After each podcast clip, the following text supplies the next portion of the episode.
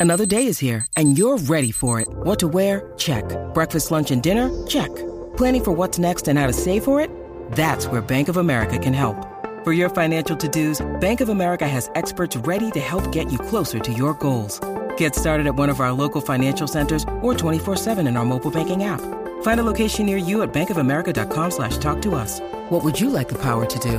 Mobile banking requires downloading the app and is only available for select devices. Message and data rates may apply. Bank of America and a member FDIC. Five, four, three, two, one, zero. All engine running. Liftoff. We have a liftoff. And welcome back into the Bama on Three show. This is your host, Clint Lamb, sitting here once again with Jimmy Stein. Jimmy, it's Monday. I know you're back at home. How's it feel? Uh, I think you were gone all last week. So, how does it feel to get back in the normal routine? Uh, a little weird, a little weird. Uh, but what's not weird is spring football practice starts at the end of this week. To me, that means football season. I play it up big just because it's you know once once a day comes and goes, then it's you know three or four months until football till we have football. So I do spring practice up big because it's sort of like, well, when this is over, we really do have a long break until Alabama comes back. So uh, I'm really excited about about spring football practice starting. Yeah, I tell people all the time, and I'm always wrong, but just telling people, hey, things for me will slow down a little bit when you know first it was like when the season ends and then it was like well once we get past all the award stuff um, and then it was you know who's declaring for the draft and then it's getting prepared for the nfl combine and now it's spring practice and then you'll have the nfl draft a lot of stuff going on but then once the draft happens because then spring's over you've had the A-Day game you got all that stuff you know a couple of weeks to talk about everything that you saw and what you learned and all that stuff then you get the nfl draft then it's kind of taken a week or so to talk about the fits and where guys end up and where they got taken and all that stuff. And then it's summer. And then you got a little bit of a lull. But by that point, what I keep, you know, turn all my attention to is how excited I am about SEC Media Days. And uh, this year is going to be absolutely no different. Can't wait. To, I think it's in Atlanta. So getting over there and being being able to participate in all those events and stuff, that's kind of where football season for me officially kicks off. And I guess it's really it's a what about a month and a half? I think it's mid July, so it's not quite a month. But once the draft's over at the end of April, you got May, June. I guess it's two and a half months. Now that I'm thinking about it, this is a much further period than I realized. But then we'll get to the hundred day countdown. We'll be able yep. to you know talk about the roster and things like that. So really, we talk about the off season for Alabama, especially. There is no real off season. I mean, it's constantly recruiting stuff. It's you know, with with today's college football, it's NFL draft, it's current roster, and we talk about that all the time. But today we're going to be covering a couple of things. We're going to be talking about the combine and what happened with Alabama players. There's not a whole lot to talk about, speaking candidly, but we'll talk a little bit. And then we're going to shift focus to the position previews heading into spring because you talk about Friday, Alabama is going to be getting back on the practice field. Then they'll have, I think, a nine day layoff between that first practice and the second practice, which you know you and I have talked, and that's kind of a strategy by Nick Saban to kind of keep the players focused throughout spring uh, break. And so we are going to do two positions a day, one offense, one defense, all five days this week, including on Friday, and hopefully that will get you prepared. So before we get into that, Jimmy, we'll go ahead and touch a little bit on the basketball, and I'll let you take over from there. Just you know, SEC tournament coming up this week. What did you see from the team against LSU? well, how do you think you know they look going into the tournament? Well, on the one hand, let's not lump the LSU loss into the the list of disappointing losses. I mean, I, I know the expectations have raised and the bar is raised, but I don't think that we should judge Alabama basketball at the point where where if we fail to beat uh, NCAA tournament teams on the road, that it's some sort of disappointment or failure. Uh, there isn't a team in college basketball that would not have at least struggled to beat LSU and Baton Rouge. That's a really good team. They're going to be in the NCAA tournament with a good seed, maybe a seed as high or higher than Alabama's. Uh, you know, there'll be a six or a seven, uh, could play their way to a five. So that's a good team. Losing to LSU and Baton Rouge is not anything like the Georgia loss, the Missouri loss, even the loss at Mississippi State much worse than losing to, to LSU and Baton Rouge. However, that said, why did Alabama lose the game? Uh, didn't shoot the ball well, turned it over too much. I mean, that's been the story of this season, right? I mean, in terms of all the disappointments, in terms of the team not playing well, it's has has started with poor shooting and turning over the ball too much. I know a lot of people are going to say, "No, no, no, no, you're all wrong. It's the defense. Look where the offense is ranked and look where the defense is ranked and tell me that the problem isn't on defense." That is 100% true. But I would also say this, when you miss shots and turn over the ball, what are you doing? You're giving the other team more possessions, free possessions. The other team has more possessions than you do when you turn it over too much and miss too many shots. Therefore, you're putting too much of a strain on the defense, too. So, all of those things have contributed to Alabama not uh, playing as well as it can in every game and for 40 minutes every game. And, and that caught up to Alabama again. But again, a loss to LSU doesn't sink the season. Uh, there, there's two, three, even four uh, other losses that, that, are, that are much worse. Uh, but the good news is that's all behind you. The whole regular season is behind you. The postseason is where college basketball is made. Uh, what what people will remember all during the offseason, Clint, is what happened in the postseason. Uh, if Alabama has a great run in the postseason, uh, we won't remember so much disappointments of the regular season. If Alabama has a disappointing postseason, then we will remember it all as one big uh, disappointing uh, stretch. Uh, and, and again, if they lose, I, I think the old it will be the old bugaboos. It will be not shooting well, turning it over. So, uh, but I'm excited. Uh, I love the SEC tournament. Gets started Wednesday. I try to watch every game. I really enjoy it, and I, I, think I think I like Alabama to, to advance to at least Friday night, where there's a really tough matchup with Kentucky. Uh, but I don't rule out Alabama winning that game. I, I, th- I, think if Alabama plays as well as they can, uh, then then they can beat Kentucky. Yeah. Yeah, I agree. And and the other big thing too is the combine, right? Um, Alabama had 11 quote unquote participants, even though a couple of those, I mean, John Metchie and uh, Jameson Williams, they were never going to participate in any of the on field stuff because of the ACL injuries. Evan Neal ended up not participating in any of that stuff. That's another, I mean, you're talking about two, both of Alabama's projected first round picks and Evan Neal and Jameson Williams. Neither one of those two players participating in on field drills you know, you had some other guys, a lot of guys didn't participate in certain things, whether it be the 40, you know, Phidarian Mathis didn't do the 40. Um, you know, a lot of the three cone drill and 20 yard shuttle. And there were some, you know, issues as far as timing and stuff where a lot of the other position groups early on were getting a lot slower times. And that really made a lot of, I mean, I want to say there was one drill where like not a single running back uh, elected to opt in and participate. So they didn't even hold that drill for the running backs. Um, I don't remember what the drill was, but I thought that was interesting because the times were so off. So a lot of these guys want to get back to where they're comfortable in there. You know, Alabama will be doing it in their practice facility, indoor practice facility. They'll be a lot more comfortable. You'll see them test and perform better. So a lot of them decided to opt out of drills. Now, you know, when you see Georgia players not only participating but crushing it, a lot of people will be like, well, why didn't Alabama players doing the same? You know, they played the same amount of games through the, you know, the same length of time. You know, Evan Neal has said he was still recovering from some things and getting his body right and stuff from a long season. You see Jordan Davis go out there and run a four seven nine or a four seven eight. I know one of the Georgia guys ran uh, Wyatt and him both ran a four seven eight and four seven nine. I don't remember which one was which, but you know, at 341 pounds. Um, and I will say this as far as recruiting, and a lot of Alabama fans probably aren't going to be happy with this comment, but just understand this was kind of Georgia's year. They win the national title. They send a lot of players to the combine, and they are doing kind of the Alabama thing where all their players are like blazing. I mean, their punter ran like a like a four six. You know, they're just talking about the athleticism across the board with all these Georgia athletes. Lewis Cine, the the the, the safety, he runs in the four threes. What Jordan Davis did was incredible. Devonte Wyatt running, you know, sub four eight across the board. They just had great testing, and everybody's buzzing and talking about the Georgia players, and that's typically Alabama. This year, you have two projected first round picks, neither one of them participate. You got other guys. You know, I think Brian Robinson had a great workout. I think, you know, Slade was kind of where we expected, but then you got Jalen Armour Davis. He ran sub 4 4, I think a 4 3 9.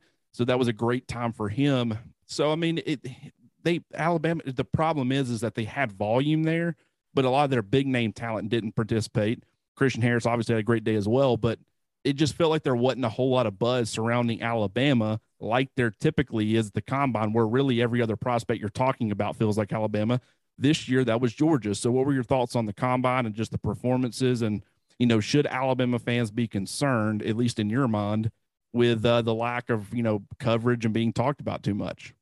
Uh, not really, although it's great you made that point. That exact point was made earlier this morning on Good Morning Football on NFL Network, whereas uh, one of the guys was saying, uh, one of the regulars saying, you know, in recent years, you, leave the combine and, and, and front offices are saying, we need to draft one of these Alabama guys. Doesn't matter which one, but we need to take one of these Alabama guys. And this year, they're it's the same thing, but they're they're saying it's the Georgia guys. Um, now the question is, is this a, a one-off kind of thing where this year it's it's Georgia's guys and Alabama's uh, a little bit of a hiatus, and then next year Alabama reestablishes itself uh, as as the pipeline to the NFL type program, or is this going to be a trend? And, and if so, uh, that would be real trouble. Uh, but you know, I, I, tend to think it's a little bit closer to a one-off situation, largely spearheaded by this, Clint. It's just health. Uh, the Alabama guys that competed did really well. I mean, Jalen Armour Davis, his numbers were fantastic. Uh, 6'1, 197 and running a 439. Christian Harris, his numbers were fantastic. An inside linebacker running a 444.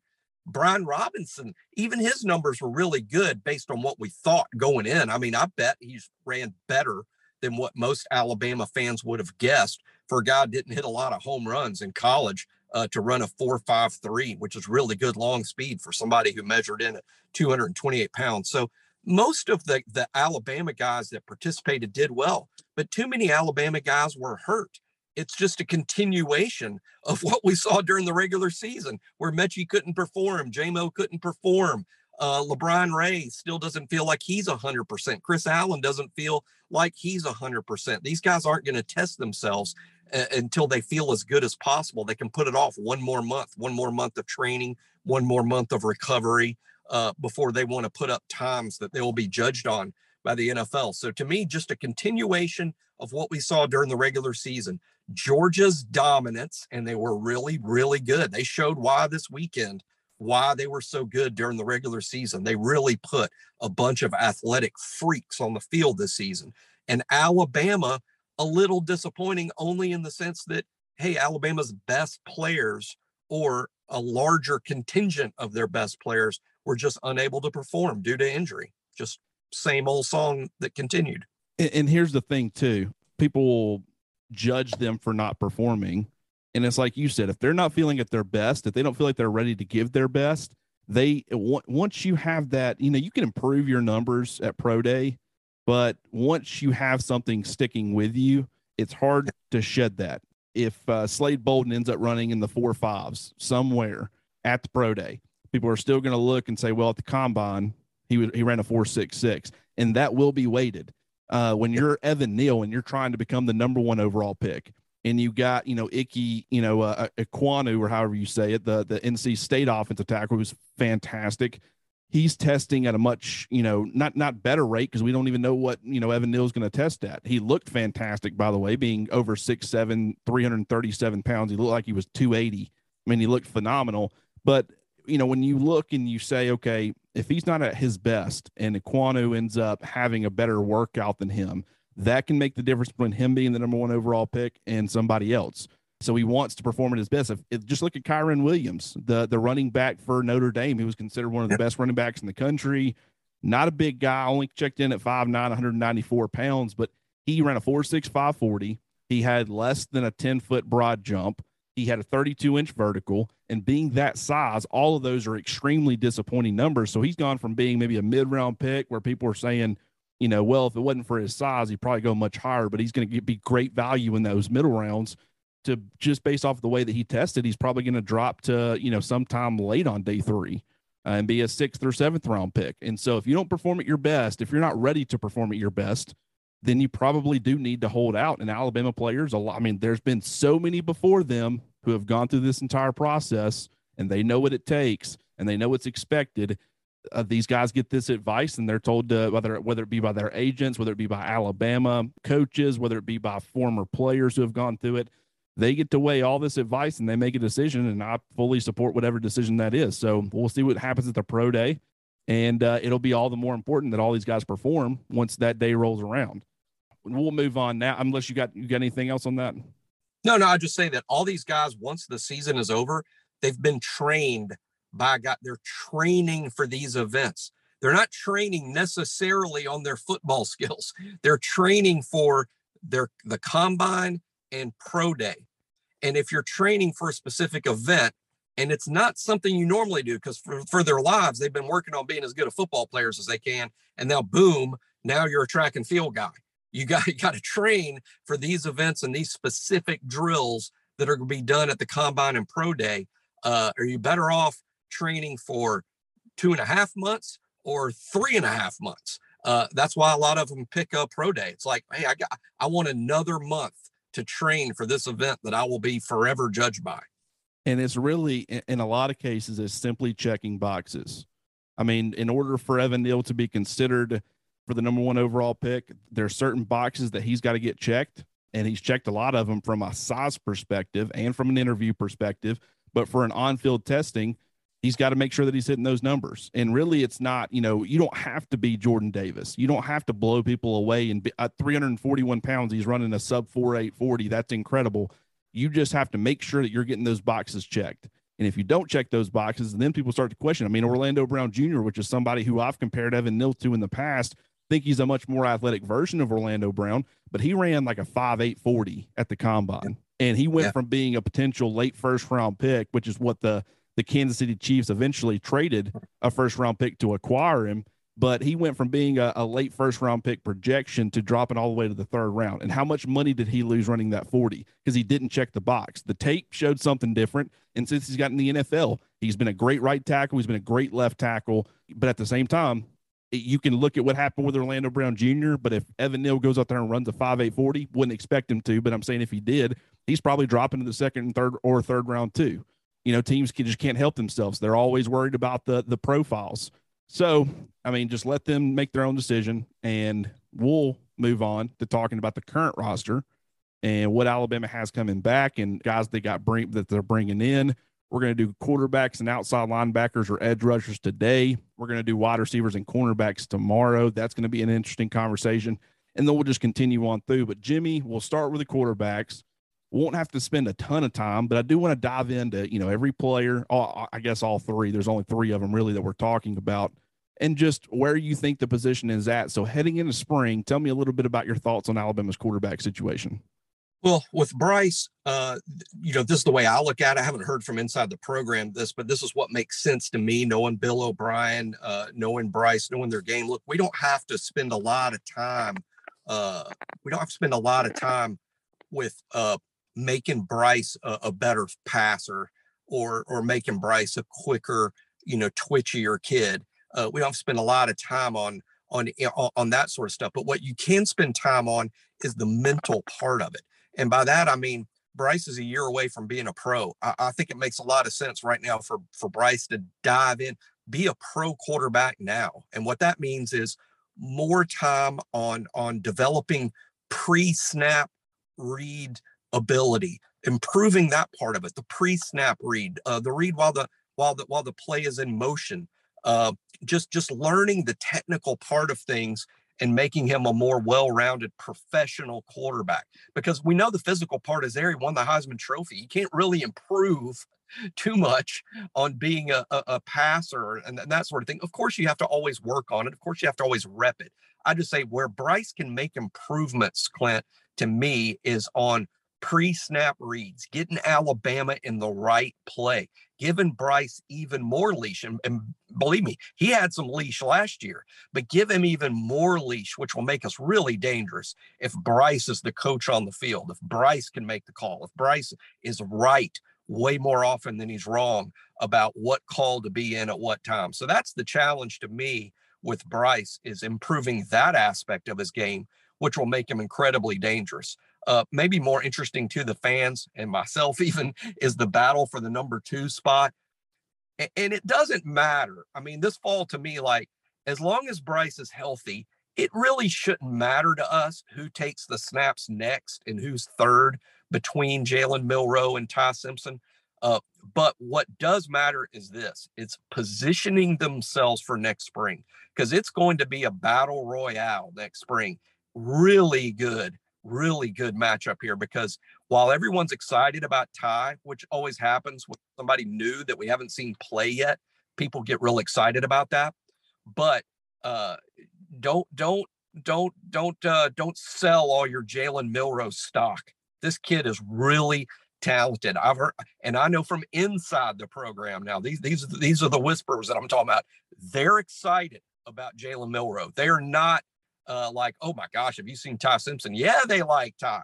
They like Jalen Milroe too. These are two exceptional prospects. They're not players yet. They're both just prospects but boy, both have such a high ceiling. It'll be fun to watch them on a day where they'll get extended playing time. But uh, but again, this fall will set up a a extremely fun quarterback competition between two guys with limitless upside. I agree with what you said. As far as Bryce is concerned, he's the starter. I mean, you're talking about a guy every step of the way.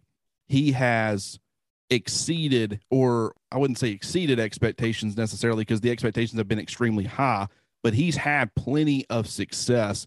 It doesn't matter whether it was in high school, it doesn't matter if he goes to the All Star games that he was invited to as a high school prospect. He wins MVP of those. He comes to Alabama, doesn't become the player instantly. He's playing behind Mac Jones, who I think surprised a lot of people.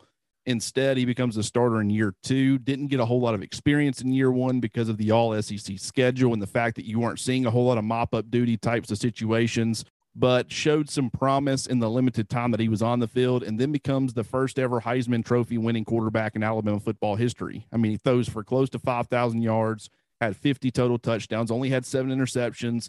I thought that he threw the ball with anticipation a lot better as the season went on. It was a question that I had kind of early on for him and he got better at it, which is a, a huge positive uh, sign. But then you also got to wonder how much better Heisman winning quarterback, how much better can Bryce Young be in his second year as a starter, especially if the offensive line in front of him can improve? If they can get a better unit in front of him, how much more time can he spend on dissecting the defense and attacking the defense and putting strain on the defense rather than running for his life or trying to survive to try to make a play?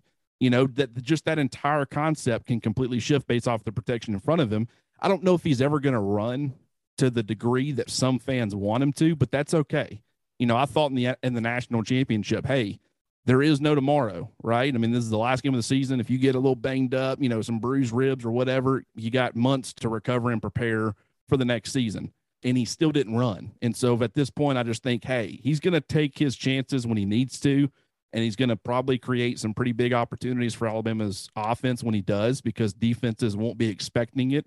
But he's never going to be this guy that you're going to have design quarterback runs or, hey, we really need you to run it fi- at least five or six times in this football game. I just don't think that's ever going to be the plan going into any sort of contest, no matter how exploitable a defense is. It's just like, hey, take it when you want to, don't when you don't. Uh, but as far as the backup quarterback spot, I also completely agree with you. Now, here's the thing if Jalen Milroe goes the entirety of the 2022 season ahead of Ty Simpson on the depth chart, that to me is not very telling. Anything can happen once Ty Simpson gets in, into his second season and you open up the quarterback battle. If Ty Simpson ends up ahead of Jalen Milroe in year one, I do think in some ways that sends a message. People yes. didn't take into account enough that Bryce Young jumped Paul Tyson for the number two job as a true freshman and they all thought Paul Tyson. And, and yeah, it was technically an open quarterback battle, but Bryce Young, the coaching staff had kind of told you how they viewed those two quarterbacks at that point. Ty Simpson had a couple of years in the program, and he was the number three quarterback to a true freshman uh, who came in and jumped him. So if Ty Simpson ends up doing something similar, I think that we need to take that into account. But Jalen Milroe is very talented. I completely agree. He only attempted seven passes as a freshman. I think he completed like three of them for 41 yards and a touchdown. Really, when he came in, it was more about running ability, being that power running quarterback, grinding clock, you know, and mop up duty. But he does have all the tools that he needs to be successful as a passer. He has the arm strength. He can throw with velocity. He can attack all three levels of the field. The mechanics are still a work in progress, but I really like his upside. With Ty Simpson, man, I mean, as much as I like Jalen Milroe's upside, it's hard not to like Ty Simpson's upside even more. He was a top 35 player according to every all four major recruiting services out there. Uh, he really should have been a five star plus, which is a guy who is rated as a five star prospect across the board. He was as close as you could have possibly have gotten to that because most recruiting services, their top 32 players are a five star. And so right. he was just a couple of spots from being able to be a five star consensus, but on or a five star plus player. In the on three consensus, though, he was the number one quarterback in the country and the number 22 overall player. Love his ability to create, whether it's as on, on the run or as a passer. He can improvise. Plus, he's extremely accurate with the football, and he's got plenty of arm strength. I wouldn't say it's elite arm strength, but it's well above average. And he kind of has a background in that, you know, RPO type of offense. And what I've kind of really, if you look at what Alabama's bringing in with the the core of receivers, they're not bringing in any any big guys. It's all undersized players, extremely explosive guys who could excel, kind of like that twenty you know 18 2019 group of receivers who are great at the RPO game. You bring in a quarterback who can run the RPO to perfection, whether it be putting strain on the defense, you know, with his legs or throwing with accuracy, which is something else that Ty Simpson can do. I think when he becomes the starting quarterback, you know, next year, the year after, I think you're going to see a lot more RPO than we've seen in the last couple years. I think you get, uh, you know, back to that 2018, 2019 style with Tua, where you know he threw with accuracy. You had guys, you know, the quick slants, they catch it, they take it 75 yards for a touchdown. That's the exactly first of all in number, but also in skill set. That's the exact same style of player that Alabama identified in this class. Plus, you're bringing in that quarterback that can take advantage of it. So, you know, I feel pretty good about the quarterback position. I think fans should too. I think it's perfect. You work on your number two quarterback battle later on. You let them work you know, throughout camp, but you're getting both of them reps, whatever, and then you put an eye on 2023. But as far as the edge group, Jimmy, what are your thoughts on those guys? Because Alabama's top two players are Bryce Young and Will Anderson Jr. And so that's the two positions that we're talking about today. What are your thoughts on those guys going into the 2022, or at least spring training? Well, Will Anderson is so good. Uh, we don't talk about Dallas Turner enough, and that's because of Will. I mean, if, if it wasn't for Will, this this spring and summer would be the spring and summer of Dallas Turner. We, we'd be just Dallas Turner was as good and productive of a freshman as Will Anderson was as a freshman. That's that's how good Dallas was. I, I think Alabama has the best outside linebacker duo in college football. I know that I'm not trading them for anybody. I doubt anybody, any Alabama fan is, and everybody else wants them, even Ohio State and Georgia. Uh, just outstanding starters. We just got to keep both of them healthy.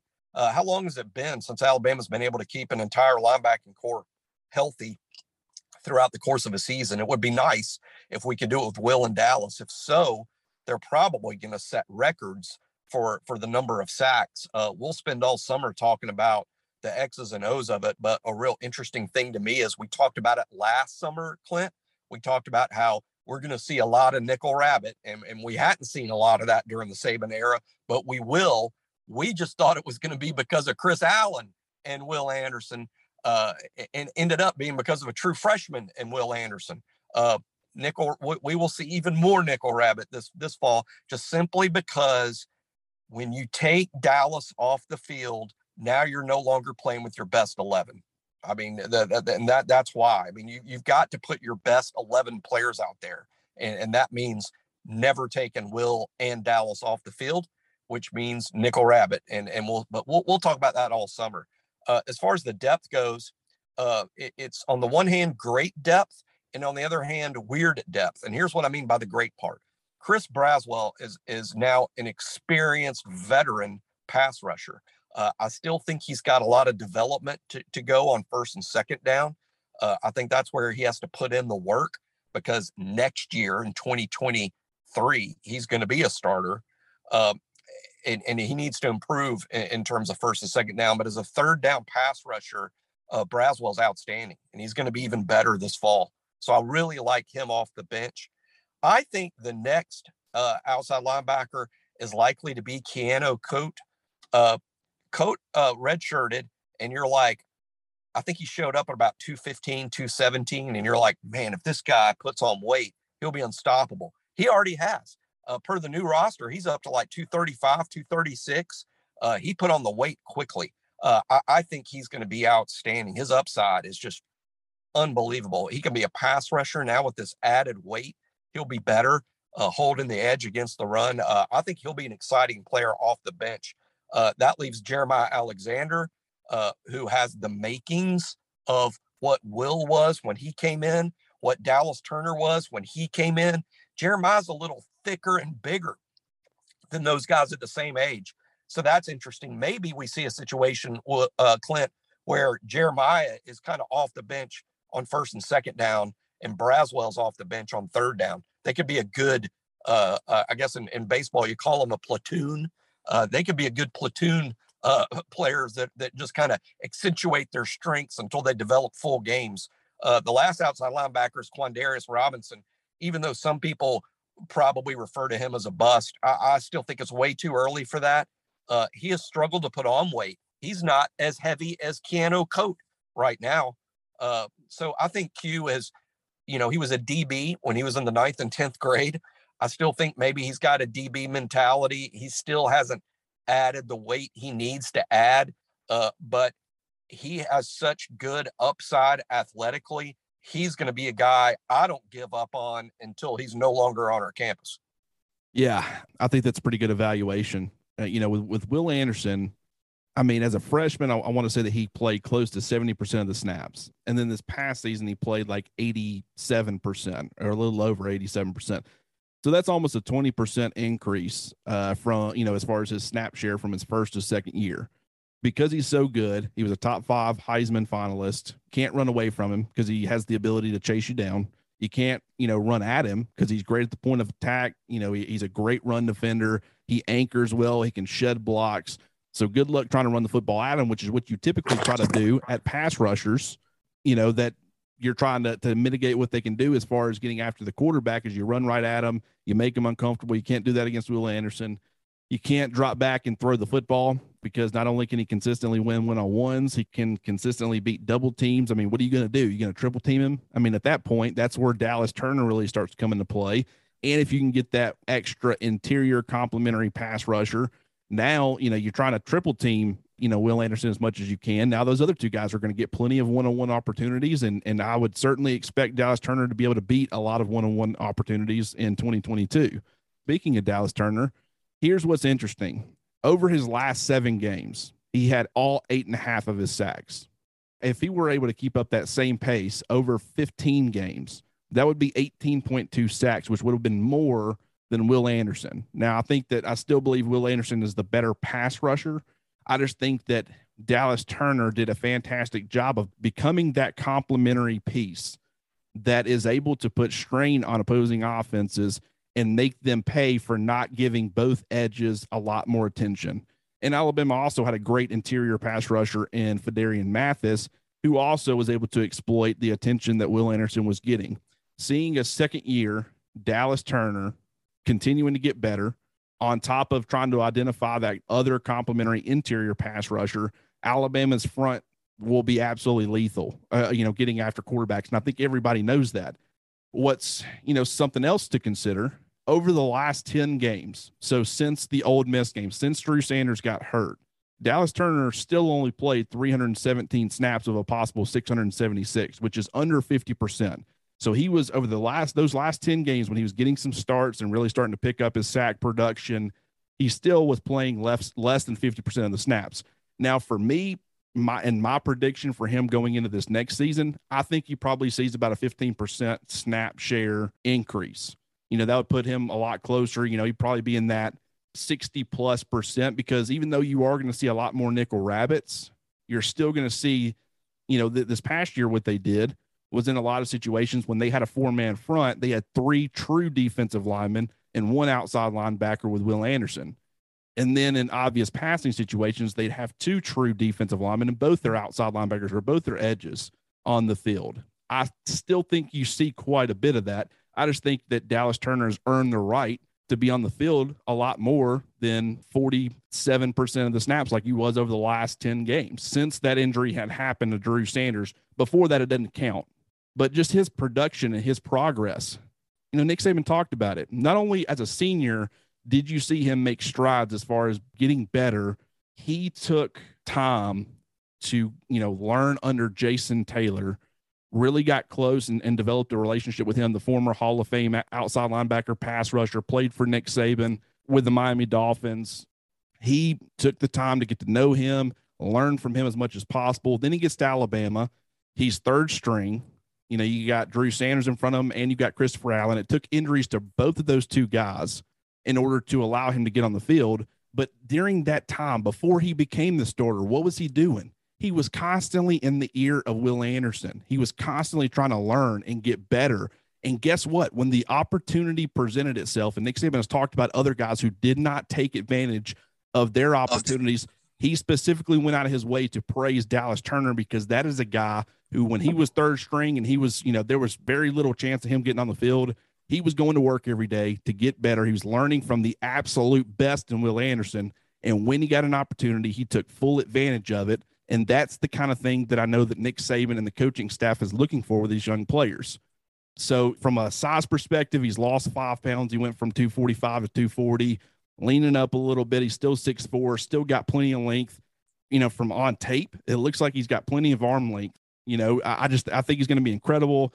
Going to be a great complementary piece. We talked about how Christopher Allen was that perfect complementary piece going into last year, and I think Dallas Turner is even more so where he's he really should be a lot of teams' true number one, and he should be receiving the extra attention. But because you have Will Anderson, Dallas Turner is going to get so many one on one opportunities. And I would not be shocked at all if next year Turner ended up with more sacks than Will Anderson because of that, because he has the high pass rushing upside and he's got a cleaner path to the quarterback because of who Will Anderson is. I could see him fully taking advantage and getting up there to you know, 13 or 14 sacks. And then Will Anderson, I could, I definitely think he's breaking double digits again. But because of the attention he's going to get from the start of the season to the end of the season, he's still going to get plenty of sacks. Don't get me wrong. But I wouldn't be shocked if there was a little bit of a dip in that area because of the extra attention and what teams are going to try to do to mitigate his impact on a football game. But that's also very difficult to do. So I want to acknowledge that. So, any thoughts, real quick? I, I want to talk about the other guys on the, the the roster at outside linebacker, but I want to give you a chance to talk about those top two if you got anything to say based off what I just said. No, no, that was really interesting. I love those uh those takes, particularly about how Dallas will uh will will be one on one a lot, and Will's going to see tons of double teams and even triple teams getting chipped by backs and tight ends, and and, and Dallas is going to have a, a, a cleaner path to the quarterback, as you say. Uh, I think that, and I, I would look I would focus more maybe in terms of like Alabama fans that would like to see Will make a run at Derrick Thomas's 27 sack number. I, I would focus a little more uh, in in terms of the the number being put up by the two of them as a, as a duo because that that's what's going to blow things out of the water. I mean uh, that as a as a duo, uh, they make each other more effective because anybody's going to double team Will to start the game. And then when Dallas Turner has two sacks in the first half, maybe Will doesn't see the double team in the second half. So uh, they, they, they complement each other.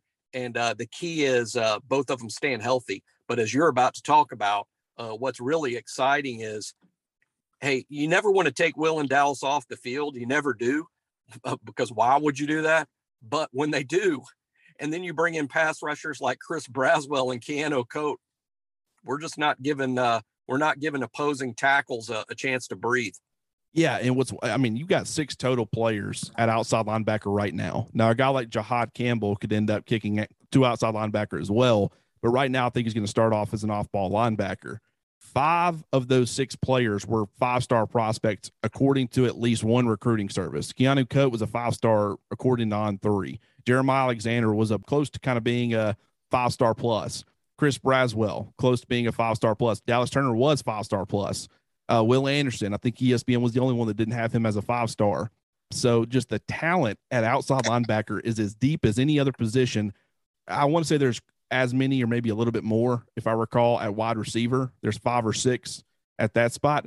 But at the same time, you've got established guys. You, you know that these five stars at outside linebacker, at least two of them have come on and they've become, you know, future All Americans, future, you know, first round picks and Dallas Turner or Will Anderson. Chris Braswell, it, it's interesting to me because I really, I like I said, I started paying attention to Dallas Turner's snap share once Drew Sanders also went down at outside linebacker. That's where I felt like it became important. Prior to, not really. Same for Chris Braswell. But what's interesting is we talked about the snap share that Dallas Turner got over the last 10 games since that Ole Miss game when Drew Sanders got hurt. Chris Braswell only played 36 of a possible 676 snaps. He played 5.3% of the snaps uh, on defense at outside linebacker after playing zero snaps as a true freshman. He played a total of 114 snaps out of just over a thousand. So he was right around that 10 to 12% range. And, you know, we saw him do some positive things in the A-Day game last year. I do think he's capable of being a nice complementary rotational pass rusher. And I really like your whole platoon thing. In most situations, I would love it because I've, I've I was talking about, hey, if for whatever reason the coaching staff, because Dallas Turner was playing less than 50% of the snaps, maybe they saw something with his run stopping ability where they viewed him more as just a pass rusher. Maybe Jeremiah Alexander can be a platoon with Dallas Turner. Then I started to really look at the tape and I was like, wait a minute, Dallas Turner's actually pretty darn good against the run. They just preferred in certain situations to have three true defensive linemen in their four man front and just having one outside linebacker or one true edge rusher. So that's where that came from. It wasn't that they were concerned about his ability to stop the run. And so that's where now I'm starting to think, okay, maybe Jeremiah Alexander doesn't really have a big role because if there was a path to playing time in year one, a lot of playing time, I think it would be against the run for him. We've talked about him, great edge setter, excels, you know, when it comes to leverage, extremely powerful, strong at the point of attack, good pass rushing upside, but not great pass rushing upside. I think seven to 10 sacks is probably where he's going to be and him checking in at 258, and I talked about this on the message boards, very Courtney Upshaw esque to me. You know, and I'm not talking about early Courtney Upshaw because when he showed up at Alabama, he was like 230. But when I played against him in the state championship game back in 2006, he was an underclassman, but he was like, I think you said that he was 195 that 195. season. His junior year, he was listed at 195. And then we played him, and they they redid. They had a very specific. I, I remember I went from being six foot two ten as a linebacker to six foot two twenty because I'd gained a little bit of weight over the course of the season. I wasn't all great weight, by the way, like like old Courtney's was. But when they redid the uh, the the roster for the state championship, they had him listed at six two two ten, and he played tight end and he played outside linebacker. And I remember thinking, you know, he was their big prospect. Him and Darrell Jernigan uh, there for Eufaula and then the next year, he ends up playing, I think, a senior year at 6'2, 220. Then he shows up to Alabama at 6'2, 230. And from there, he just kept getting bigger. And then by senior year, he was 6'2, 265 as an outside linebacker. Uh, Jeremiah Alexander showing up is 258. I think some of that's probably a little bit of bad weight. I really do. Um, right. I just I highly doubt the coaching staff wants him. At, you know, at, when I first wrote about it and I first had a reaction to it when the roster was released, I thought, well, maybe because he's such a great elite edge setting, you know, outside linebacker, they kind of want him to have some mass. And maybe that's, you know, he can be that quote unquote third true defensive lineman on the field, but really he's an edge rusher. You get what I'm saying? Um, he, he can be a great early down run stopping presence. And that might be true, but I think they probably want him closer to the 250, at the very least 255 range. But I think long term, he's going to be a big body guy and he's going to be a great edge setter and he's going to be a good, not great pass rusher. Like I said, seven to 10 sacks is probably where I'd project him, you know, on any given season. And then Koht is the other one that is very interesting because him going, like you nailed it. He showed up, I think, at 215, or that's where he played in high school. As a freshman, he was listed at 220 in Alabama. Now he's listed at 231. So 16 pounds added since that 215 days, plus 11 pounds, which was one of the bigger, you know, weight gains for players going from year one to year two. And he, I mean, extremely explosive off the football. He's got true edge rusher bend. But the most important thing for him, because I still don't think he's going to contribute a lot this year, it's continuing to add as much play strength as possible and continue to add a little bit more weight. Try to get to that 235, 240 range. And then it's a matter of determining, you know, how limited is he against the run? Because before very limited. I mean, there was only very specific situations, third and long, long situations where you could maybe consider putting him on the field Now, maybe if he can hold up a little bit better against the run, he's not as telling when he's on the field. How much of that does, you know, end up coming into play and how much does he actually end up contributing in year two? I think, barring injury, Will Anderson pretty much every snap. I think you're seeing Dallas Turner around 70%, 60, you know, in between 60 and 70. I think you're seeing Chris Braswell, you know, 15%, you know, a little bit more, 18%, 20% maybe. I, I don't think you're seeing a ton of him though. And then I think from there, a lot of these other guys aren't really going to play this year. It's so then it's all about development. And then if injuries happen and you have to start getting into some of that depth, just like you had to last year, your third string guy ended up being your starter. Keanu Koht needs to be prepared to have a bigger role. And Jeremiah Alexander needs to be ready to have a bigger role because it can always happen. But, anyways, that's going to do it for the position previews today. Jimmy, do you have anything else to add before we get out of here? Yeah, one final thing I'm going to write about it this week. Um, you know, you're building a team, and and and we can't take those guys off the field. But here's one worry I have: the, the outside linebackers are probably the best position group on the team in terms of the starters and to some extent the depth. Uh, we're going to have quality guys out there that are ready to play SEC football. And we can't say the same about offensive tackles. And that's who they go up against in these scrimmages and on A-Day. And I'm real curious as to how we handle that because we're trying to find two tackles. And I don't know how fair it is or what kind of measuring stick it is if we say, gosh, I want to play Latham and Brockermeyer at tackle, but they just can't get Will Anderson and Dallas Turner blocked. I mean, we could have some real ugly looking practices, is what I'm saying. The tackle group has a long way to go. We're trying to find two tackles capable of playing in the SEC, and they're going to have to learn on the job against two of the best pass rushers in the sport.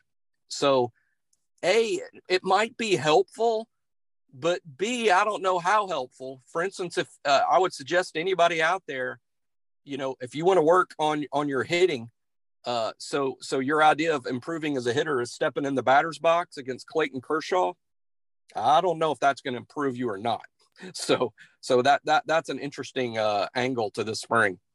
It's funny that you say that because typically it's iron sharpens iron. You know, it's it's hey, yeah. there's no yeah. and, and it, that is true. There is not going to be a single pass rushing duo that any offensive tackle for Alabama is going to see better this year than Will Anderson and Dallas Turner in practice? None. Absolutely none. But they might be so much better that it, these guys can't get an accurate gauge of where certain guys are at.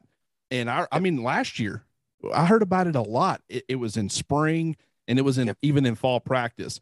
The offense was having a very tough time of knowing where they stood and where certain guys were improving because anytime that Will Anderson was on the field, he was wrecking so much havoc that they couldn't get an accurate gauge of, of how it's going to look on a typical Saturday because nobody they were going to play was going to be as good as Will Anderson as far as getting after the quarterback. Mm-hmm. He was just causing so many problems. He was causing Alabama's offense as many problems as he was causing every other offense out there during the season. Now you've got another one of those guys. And I remember, you know, a couple of years ago, you had uh, Tim Williams, and you, I think it was was it uh, Ryan Anderson.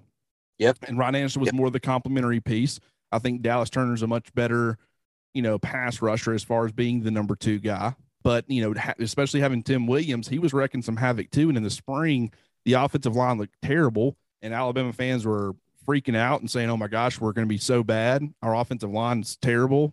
We're really concerned. And then once you saw them against other people, it's like, wait a minute, they look a lot better. Maybe Tim Williams is just that good.